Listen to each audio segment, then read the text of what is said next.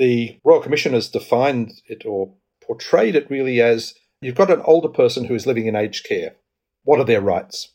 So immediately you have reduced the context, the size of the world in which they're living. Whereas if you said, here is someone who's a member of society, has the right to liberty of movement, the right to go out to concerts, the right to go and visit relatives, and, and, and so on, that immediately puts a much bigger frame there in terms of things like, well, is it justifiable to restrict people in going out? How do, how do we facilitate that continuing engagement with the community as opposed to ensuring that the site of residence is really the source of all the opportunities and all the support that the person needs, which I think is a bit of a temptation at times.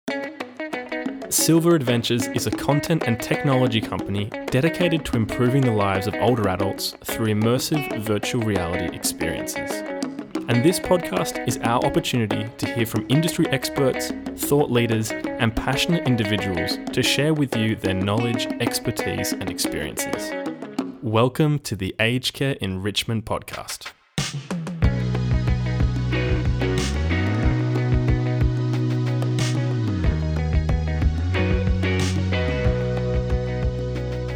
Hello there, welcome back to the show. I'm your host, Ashton Eef, and something that we've been hearing a lot about recently is human rights. Specifically, that despite our best intentions, the way in which we deliver care for older adults can result in infringements on their human rights.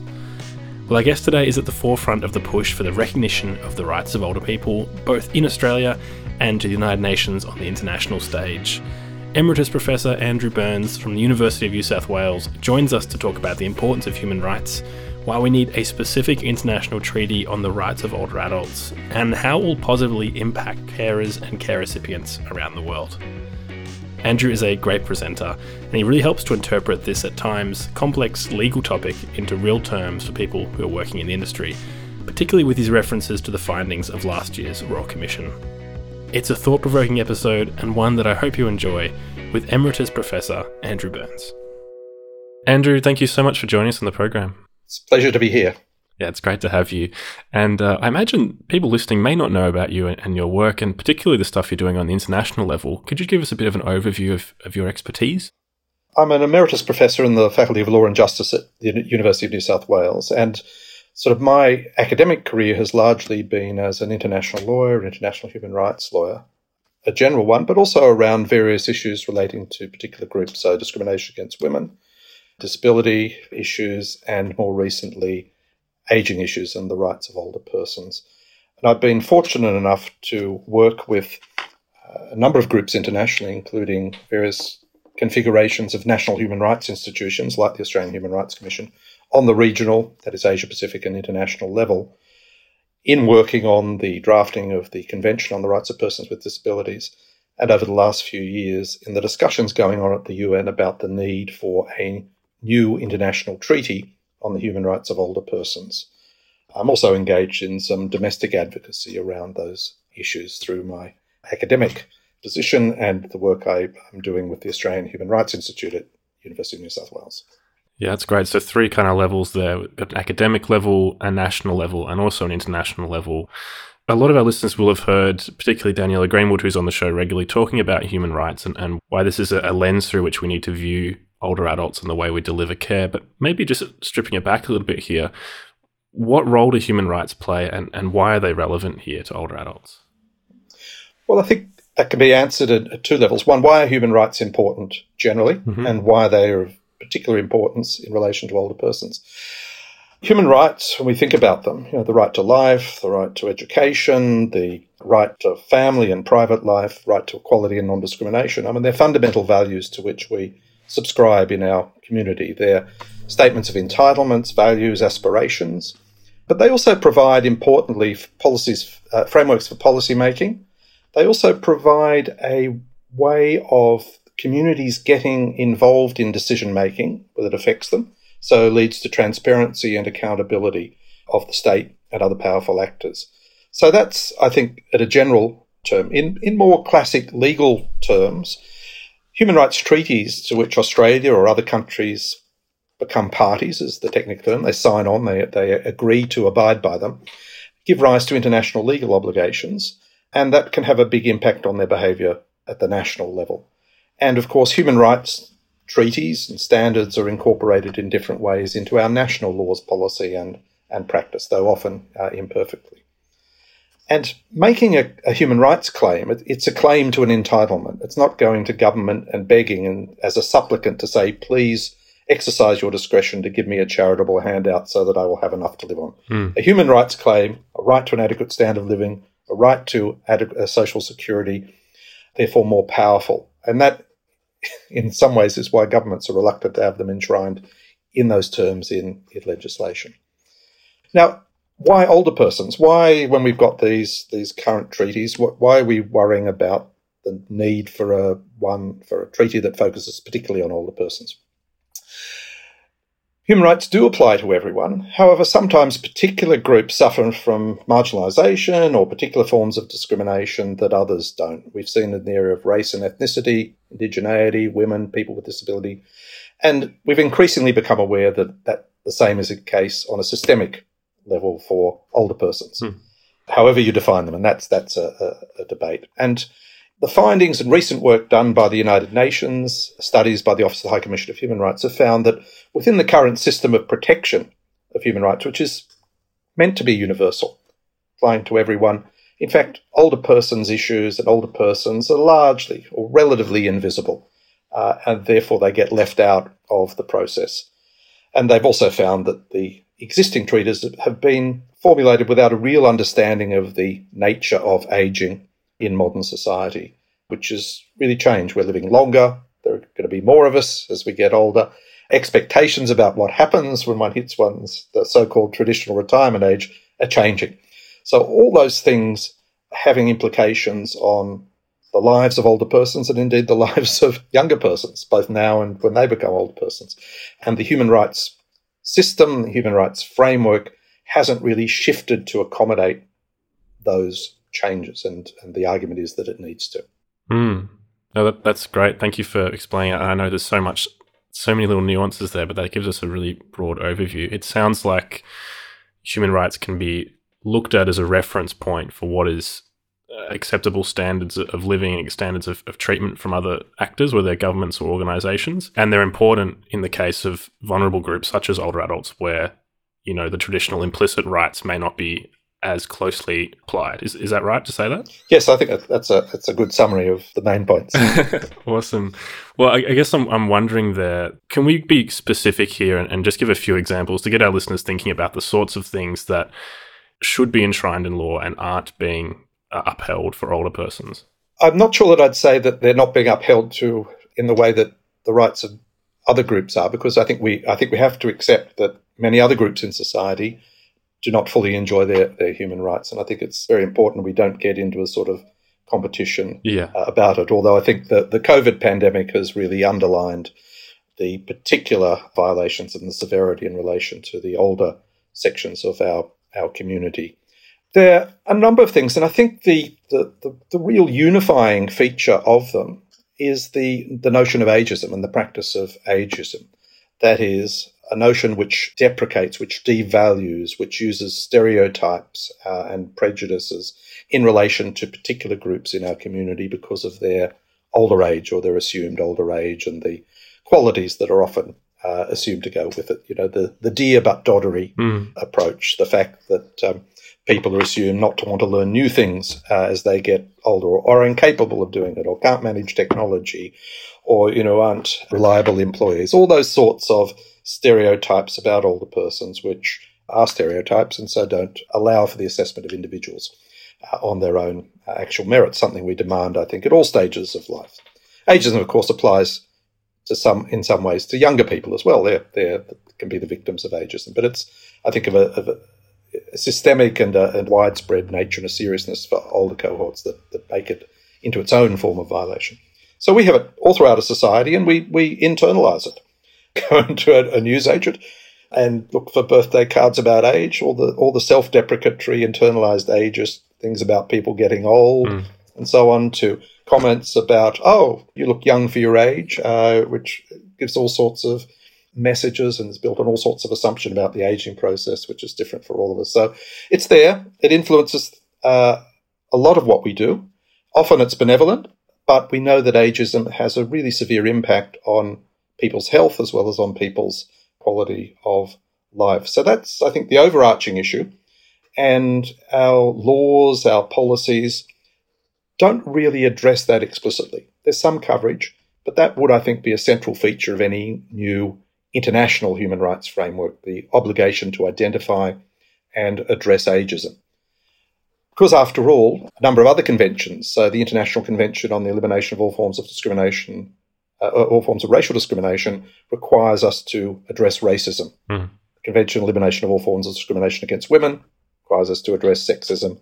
Convention on the Rights of Disabilities requires us to address ableism. So it's, it's in that line of identifying a problem requiring cultural change, self awareness, and a convention would provide the framework for us to get on with doing that in a way that hasn't been done comprehensively thus far.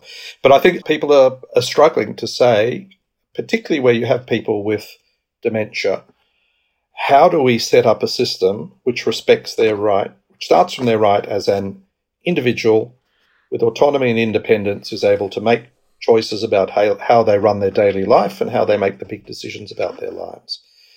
What we have now isn't doing the job. The question is, you know, how do we get there?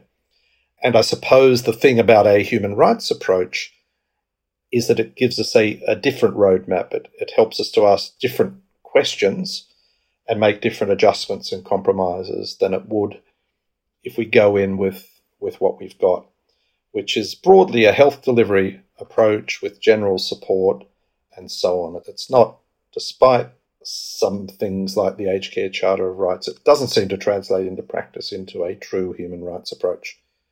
Now that's difficult. That can be incredibly difficult.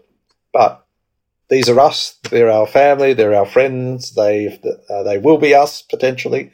You know, these are critical issues about how our society supports members of our community in living their lives, something which everyone considers to be important. Mm. But when it gets to aged care, the, import, the importance of that, or at least its implementation, seems to get eroded much more than many of us would like to see. Mm. You've mentioned here this Convention on the Rights of Older Persons, an international agreement here, which is something that you're working on. And you released a, a paper in 2020 which is an unrepentant call for a more complete application of human rights. Maybe you can give us a bit of an explanation for why we need an international agreement here. Perhaps I can first pick up that paper that you've referred to because it illustrates the help that an international framework, a comprehensive framework of the sort that's being proposed, can help. In, the, in that paper, I was analysing the interim report of the Royal Commission into Aged Care Quality and Safety. And I, I picked on one particular example in the Commission's report, and that was the case of younger people who were living in residential aged care because there were no other forms of residential care that were available to them that were more suitable for younger people. Mm. And the Commission said this is a human rights violation, this is a human rights issue and it used the provisions of the Convention on the Rights of Persons with Disabilities, Article 19, which talks about the right to live independently and in the community, so to choose where you live, whom you live with, and so on, and said there's a violation here. Now, this, in that interim report, was the only part which had a heading human rights issue, and yet the Commission had spent hundreds of pages detailing what it clearly viewed as human rights issues, but didn't designate them as such. And interestingly, when it came to older persons living in congregate institutional settings, it didn't ask the question of whether the right to live independently and in the, in the community applies to them and how it applies and how it might shape our understanding of what is appropriate for aged care. So, throughout that, and in fact in its final recommendations, if it had had a convention, an international framework, it would have helped it, would have provided a touchstone uh, for the sorts of recommendations and analysis it was doing.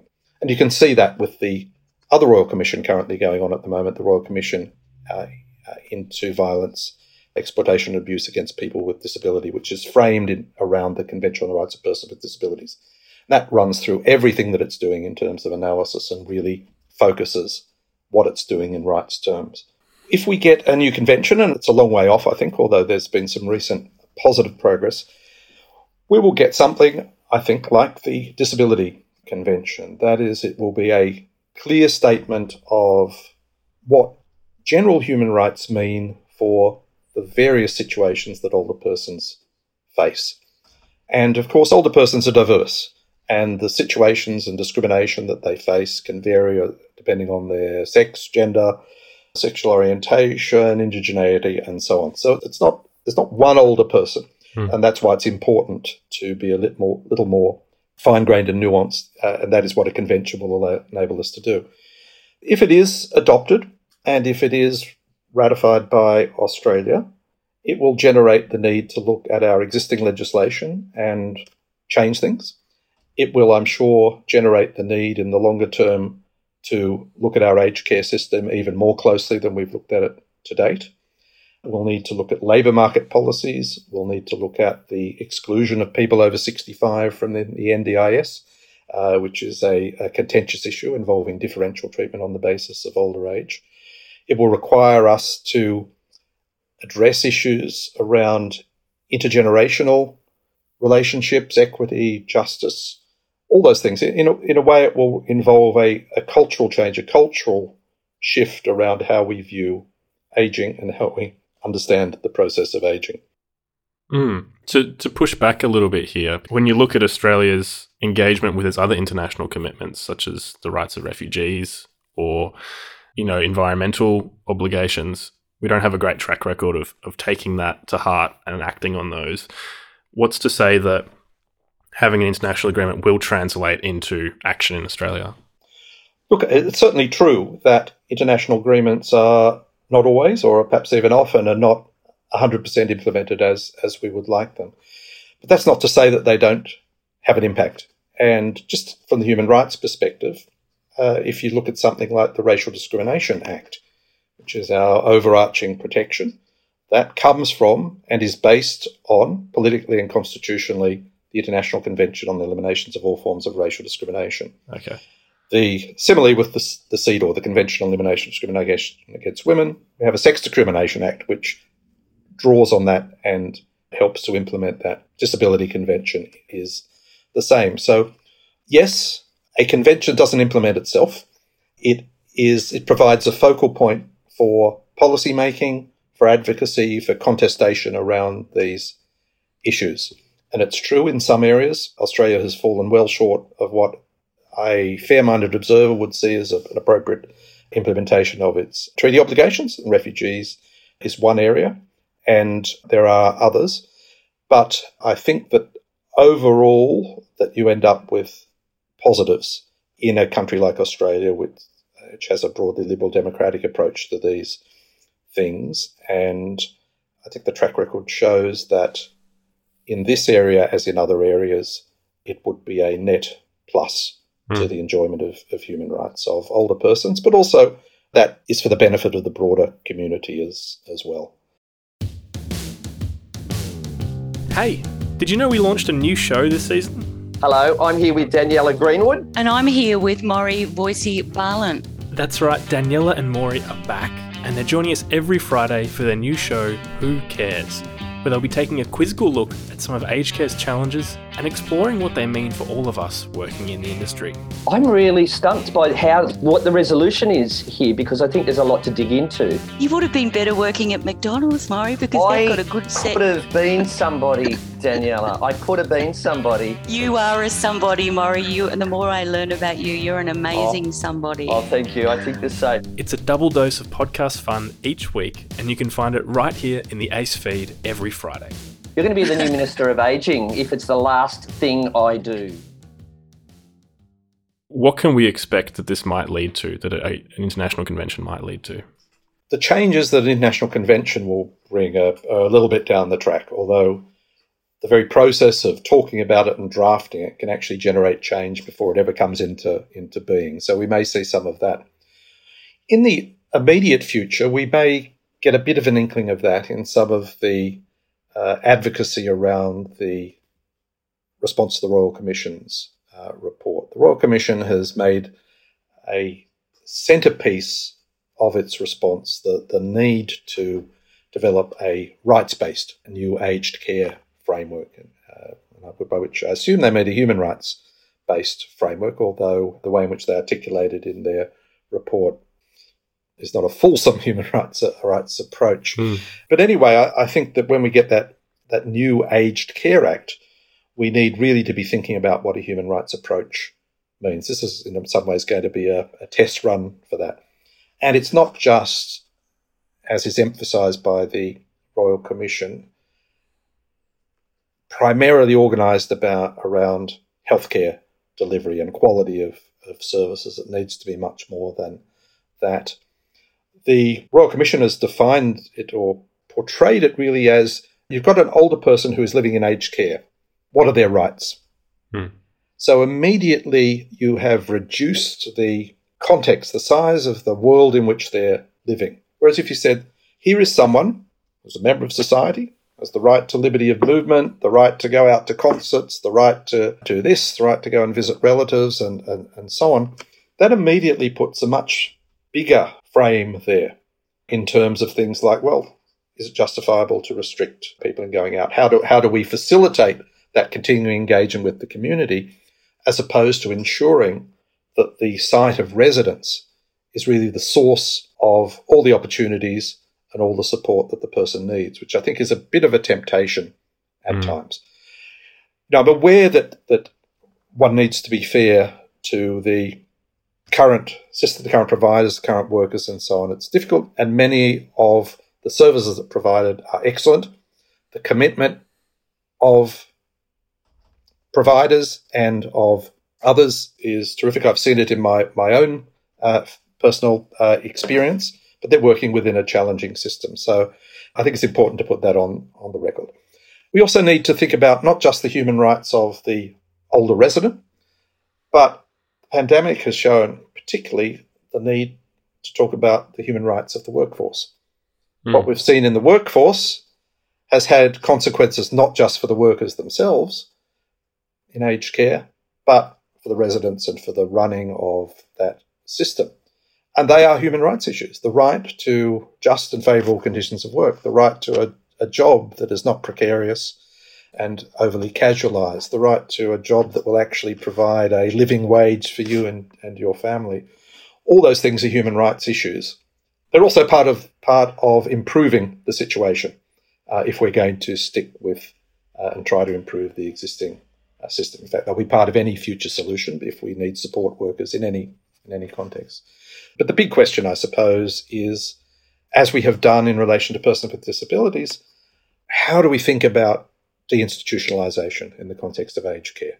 And that's a radical question because our aged care system, a large part of it, not all of it, of course, because you have the at home care, a large part of it is, is premised on quite a significant institutionalized provision mm. of aged care. And that's a hard question. We have to ask the question. I'm not sure what the answers are, but we really need to be asking that question and identifying that it's some of those structural constraints which restrict the extent to which we can ensure people enjoy their human rights. Yeah, so much to kind of unpack, and, and it's really nice to just say, yeah, we need to think about this, we need to talk about this. We don't necessarily have the answers yet, but at least having the conversations and working in that direction, we're going to arrive at something else.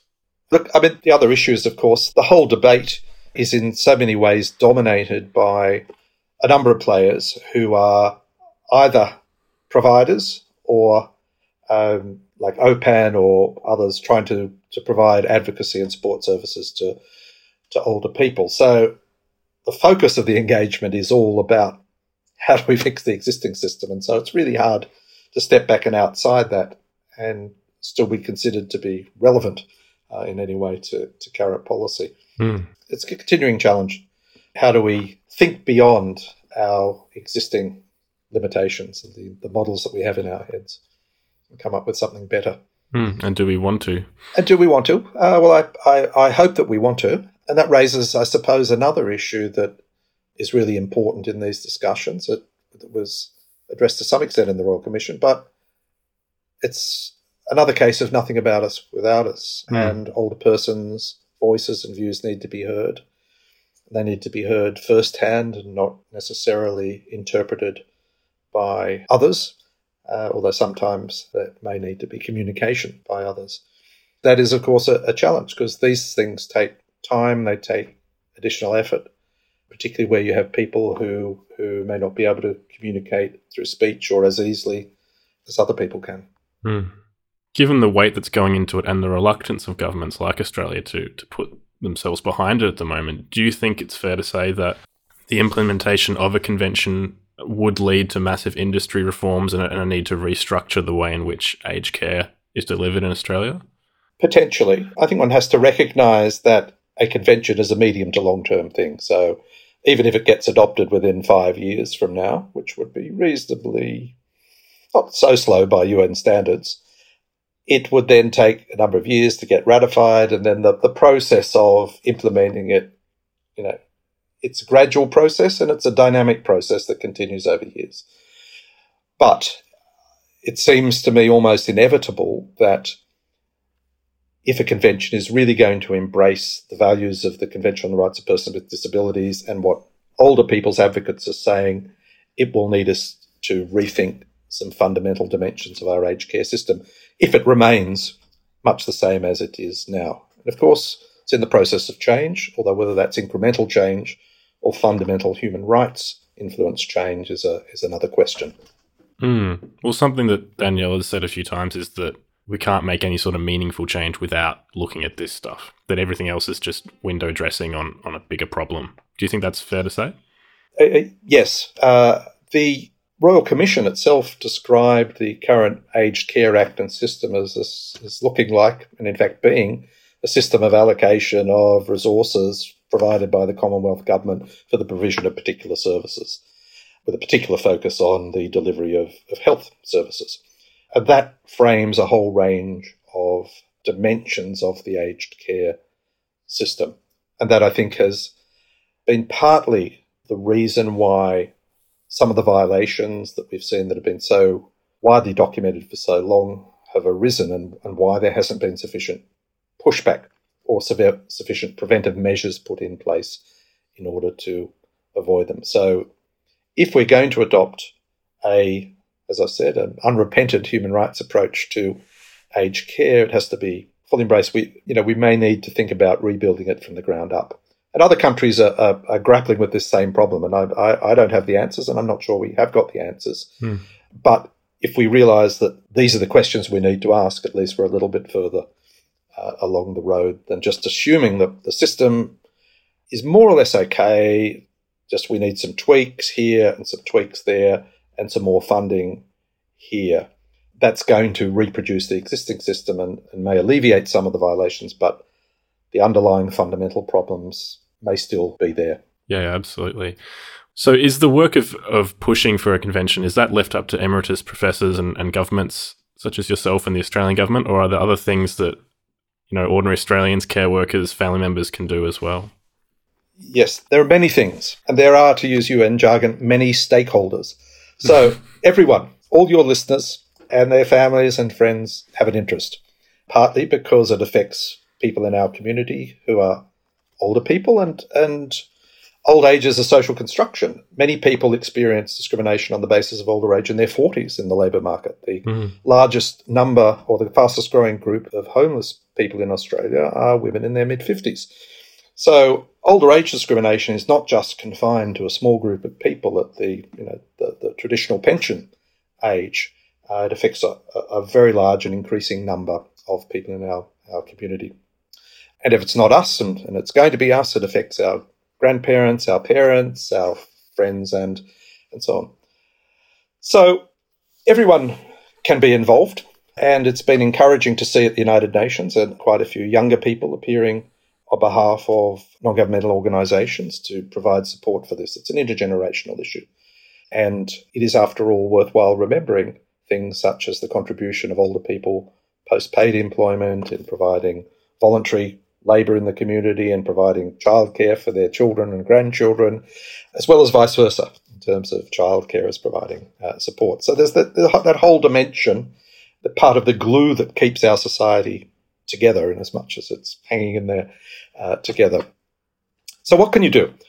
I think there are a number of things that, that people can do if they're interested in this. One is to think about ageism. There's a terrific organisation that you've probably had on the program called Every Age Counts, which is a campaign trying to raise awareness of ageism in Australia and to get us all to address it, both in our own lives uh, and in our family lives, and to call it out in the same way that we might call out sexism or, or racism or homophobia. And to think about that and, and see what we can do. The other thing that one can do is to get on the mailing lists of groups like that, but also to start. Uh, now is a good time to start asking, I guess, during an election campaign, to start asking our members of parliament and their and the candidates who are standing whether they are prepared to support a convention on the rights of older persons, because we need to get the government, the next government, whatever uh, it is, to make a decision to be more active at the UN. Hmm. But non governmental organisations can also get involved in appearances making submissions to the UN, and there are different ways of, of doing that if they're, they're interested.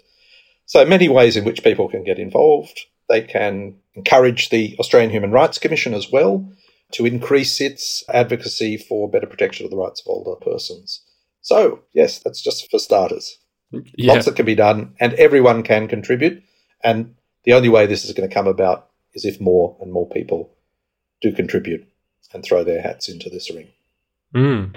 I'm glad that by having having people such as yourself and Daniela and other people talking about ageism on the program, that people who are listening to this show can have their opinion swayed and molded and start to see things that might be problematic and change their own behavior. Andrew, this has been a, a really fascinating conversation. Thank you so much for making time today. Uh, there's plenty that people can do in their own lives to to keep pushing for more recognition of rights for older people. If people want to find out more about your work and everything we've talked about today, are there some links that they can visit? Yes, we have a, uh, a small project on the rights of older persons under international and national law, which people can reach through the Australian Human Rights Institute at UNSW. So if they just Google the Australian Human Rights Institute at UNSW, they should be able to find the Older Persons Project. Perfect. Andrew, thank you so much for your time today. Thank you for having me on the program. Well, we hope you enjoyed this conversation. Don't forget that each Friday we've got a fresh episode of our new show, Who Cares, in which Daniela and Maury take another look at the ideas we've been discussing in today's episode and how they might affect all of us working in the aged care industry. It's fun, thought provoking, and just a little bit silly. And the good news is it's all right here in the podcast feed. So you don't have to click anywhere else. But if you want to make sure you don't miss out, hit the subscribe button and you'll find out exactly when that episode is available. Anyway, we'll see you next week.